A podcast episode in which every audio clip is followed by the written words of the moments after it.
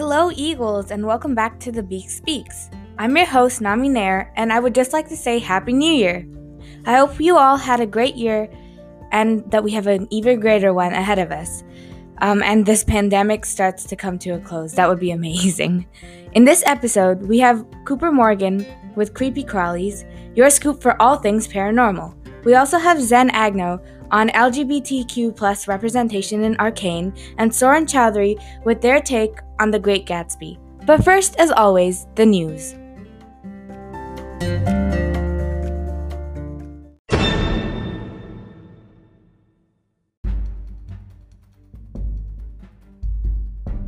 With the Omicron variant predicted to surge after the holiday travel season, the CDC urges people to avoid cruise travel, regardless of vaccination status. Many cruise ships are becoming petri dishes for the Omicron variant, and ports are refusing to allow cruise ships to dock in certain cases. Stay safe, people. In other news, on December 27th, NFL legend coach John Madden passed away. He was the Raiders coach in 1969 at the age of 32 and went on to lead the team all the way to the Super Bowl in 1976. Besides coaching, he is also known for being a passionate sports broadcaster and the frontman for the Madden football game. Rest in peace. And finally, the Amazon Alexa tells a 10 year old child to touch a penny to an exposed plug socket after the child asked it for a challenge. The response has since been removed from Alexa's capabilities, but the idea that the programming would allow the machine to put a child's life in danger like this is deeply disturbing. So be careful with your Alexas. For now, that's the news. Now we have Cooper Morgan with Creepy Crawlies.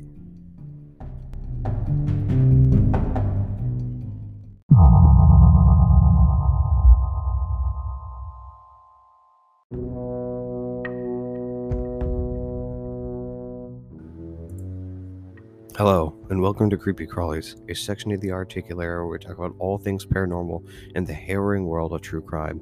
My name is Cooper Morgan. I'm a junior at American High School, and today I'll be talking about something closer to home than last time. And if you ask me, I think it's a little bit too close to home. Going back east to the good old USA from our last podcast, we find ourselves in the Four Corners region of the country, specifically the area known as the Navajo Nation. Like all places here in North America, legends and tales have been made about things and people over the ages. Skinwalkers are a type of Navajo witch. While there are multiple types of Navajo witches, these are considered by far to be the most dangerous. Witchcraft is served by many different people from around the world, as the thought of someone perverting the magics of a people's land is a terrifying one.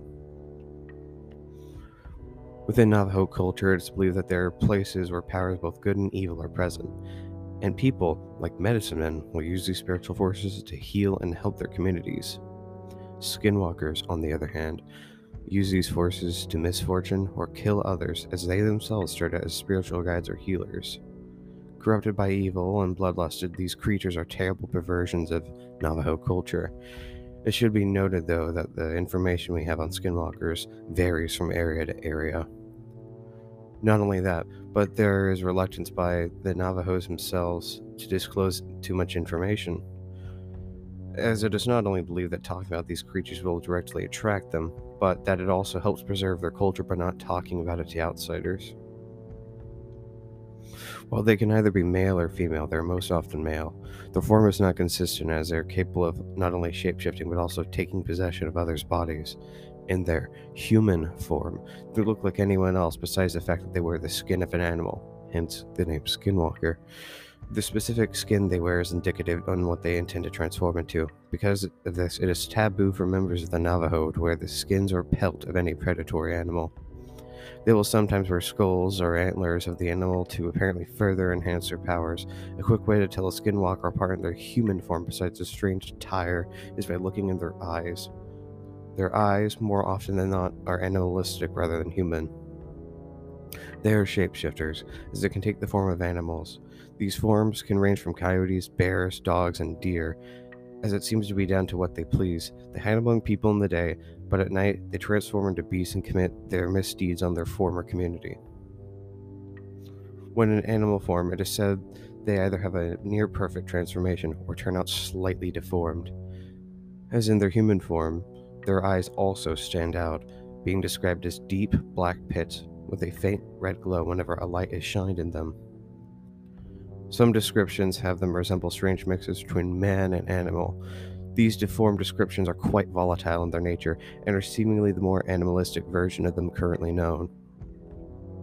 The range at which they exist is unknown, as some stories claim to take place either in or not far from the Navajo territory. Confusingly enough, there are also stories from across the country noting similar cle- creatures, which further muddles things. They have been blamed for the blights that plague the Navajo, such as deaths, crop failures, famine, windstorms during cultural activities are given infamous credit to them. They're malevolent, they kill out of spite or simply for the fun of it, they rob graves to acquire personal wealth, to and to get items such as human corpses for rituals or for dinner.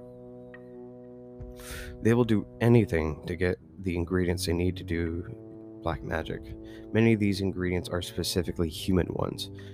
They live for long periods of time, as it is not known if there's a set lifespan on a skinwalker. However, they seeming they seemingly live off the lives and suffering of their victims, so perhaps that may explain a part of their wickedness.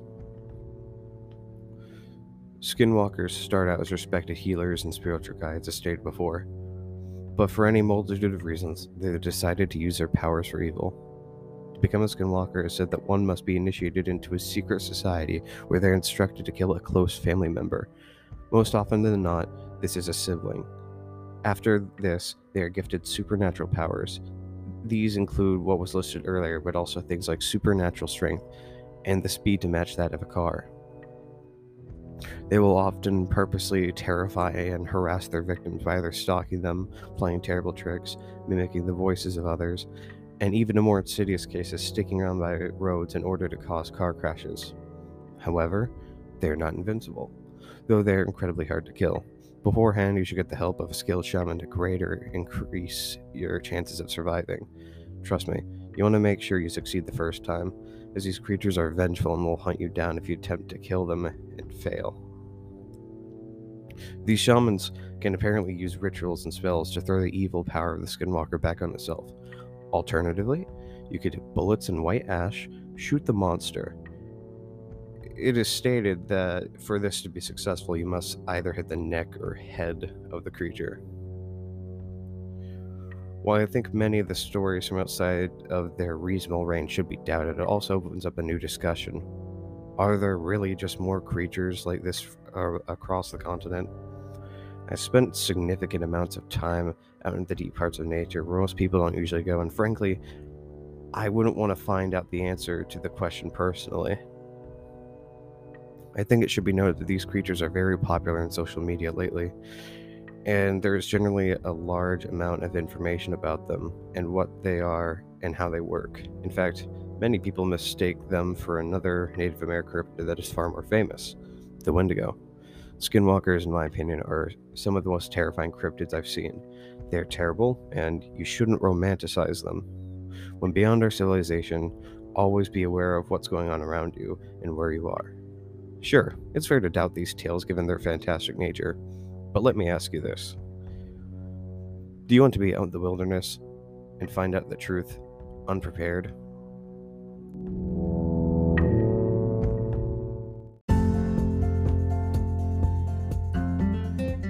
Thank you for that spooky segment, Cooper. We have Zen up next with a look at LGBTQ representation in Arcane. Take it away, Zen.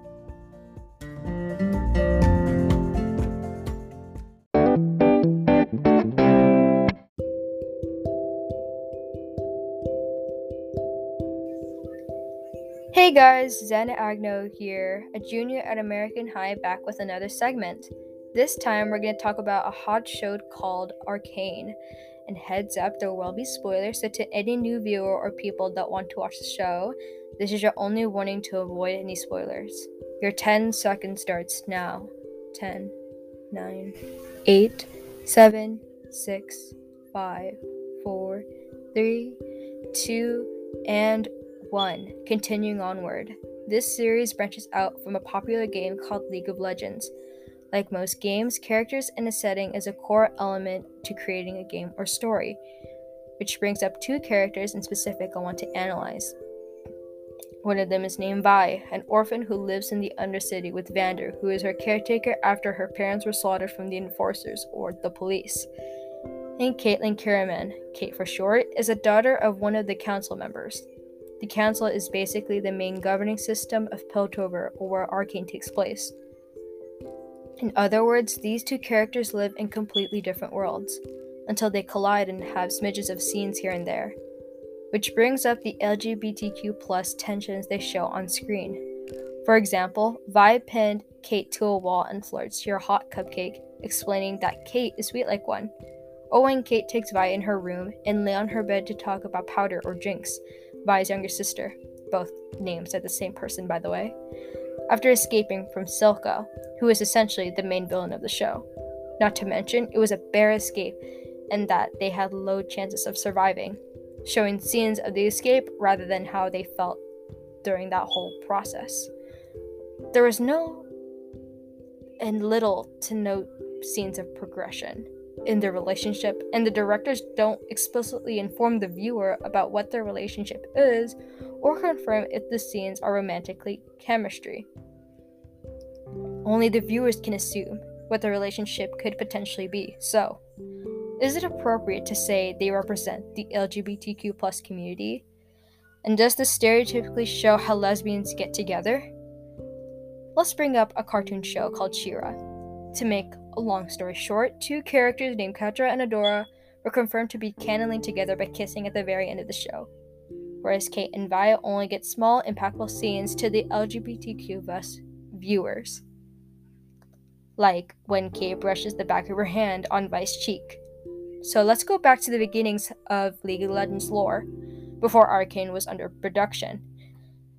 People have speculated of their relationship and made theories of how their relationship might turn out.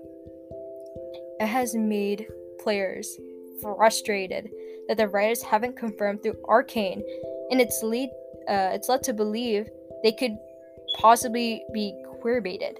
However, on Twitter, someone talked about Vi and Cait arriving to the council and present their case exhausted and afraid. Remember how I mentioned Cait brought Vi to her room after escaping Silco to talk about Powder or Jinx? Imagine the pressure and overwhelming emotions those two must have felt after that. They can only rely on each other for comfort, and Vi has been with Caitlyn after years of isolation in prison. As a way to comfort each other, there is a chance that they have slept together. Since in her room, Caitlyn's room, there is a singular bed. A singular bed with a lot of space for two people to sleep on. This right here, if they are confirmed to not be canon lesbians, is clear queerbait. Despite all the speculations and theories or headcanons people have made, do they give a proper LGBTQ plus representation?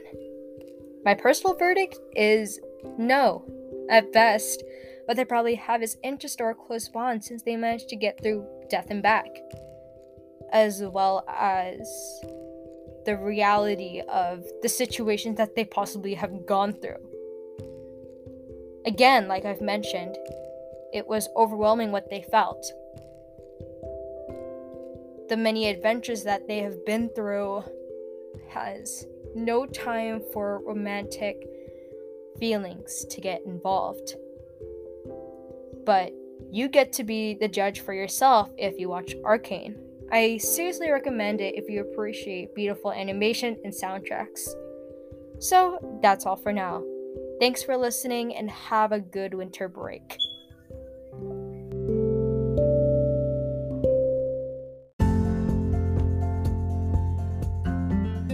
Finally, we have Soren Chowdhury, a returning podcaster from last year, with their exciting take on The Great Gatsby. Warning there are spoilers for the book in this segment.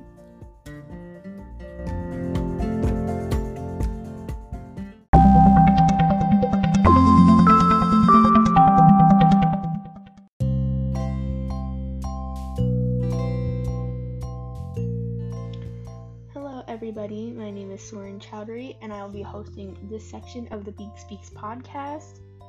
This is about The Great Gatsby, so if you do not want to know anything about the book, and you just you don't want to know anything, then maybe skip this segment. If you don't really care, I'm not getting into a lot of the meat of the book. It's just like a little detail from like the first couple chapters that I was like, this is a little weird and nobody's talking about it. So if you really don't care, um, but this is insight, it add more insight to Gatsby's character. So if you if you want to like make those discoveries yourself, maybe skip this part and I won't be offended, you know. Anyways, I'm gonna be talking about the Gatsby library scene, which if you read the book, you know Nick gets invited to Gatsby's house for the party, and at his house he goes into the library, which is like some fancy rich person library, lots of books, like you know rich people things, right? And there's a random guy in there and then he's he's like freaking out because he takes off one of the books and he's like oh my god this is a real book. Like this isn't a fake book. You know with all the books in there you'd think they'd be fake but no they're real.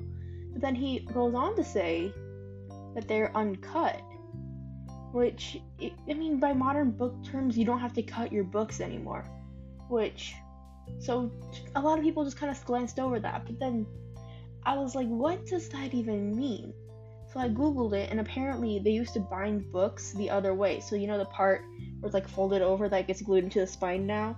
Before they used to fold it the other way, so you'd have to cut open the pages to read it.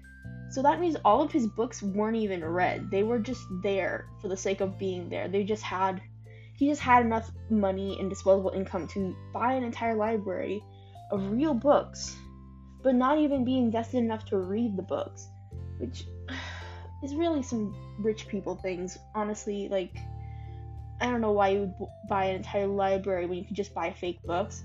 Um, oh, and also if you want to know, that's how they got the deckled edges, which is like the uneven book edges. But now it's like a fake. They kind of imitate it. But that was just like a fun little thing. But like the fact that he, the guy in the library who isn't Nick, who's like talking to Nick, he makes such a big deal about the edges being uncut it feels like I feel like we should have talked about it more because I feel like that provides a lot more insight into Gatsby as a person. Because, like, okay, here's where a lot more of the spoilers come in, but um, it kind of shows how his whole idea of like being wealthy, like the money didn't matter. He never cared about the money. It wasn't for the money. He was doing everything for show. He didn't care about having a luxurious life. He didn't. He that wasn't what he wanted.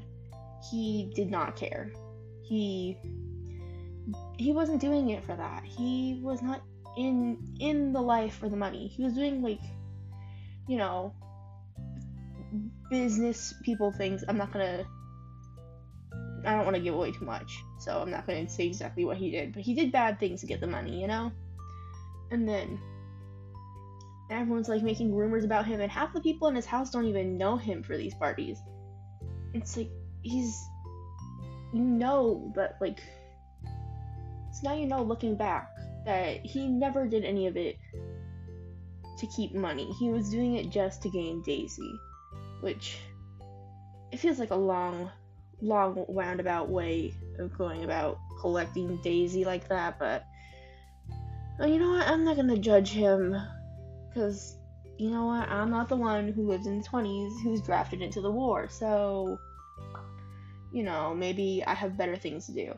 But like it just feels so weird this like it kind of got skipped over by a lot of at least my English teacher skipped it over. It felt weird to like look at that and like I already knew about the library scene before I went into the book because I'm I'm just a nerd, but it was so so weird that like nobody really talked about it because I was huge foreshadowing for his character because you don't really know that he's doing it all for Daisy until later in the book because then he abandons the parties and everything.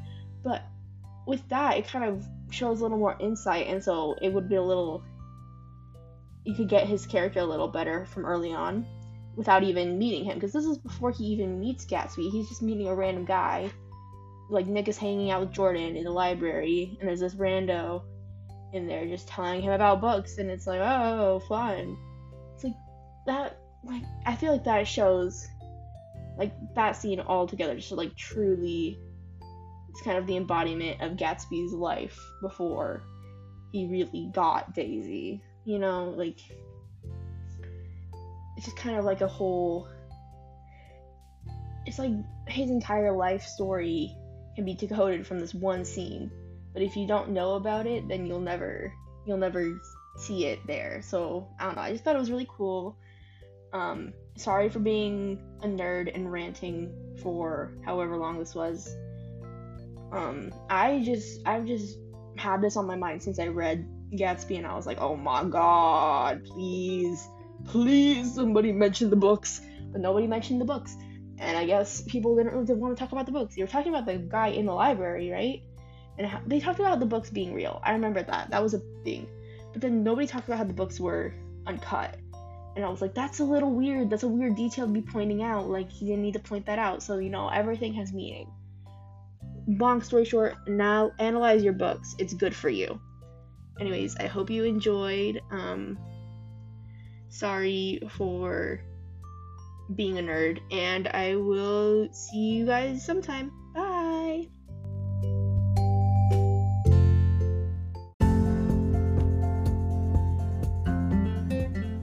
Thanks, Soren, for that interesting take. We all love a good rant. Well, that's all we have for today, folks. I hope you all had a great rest of your winter break. This is Nami Nair signing off. See you in a minute.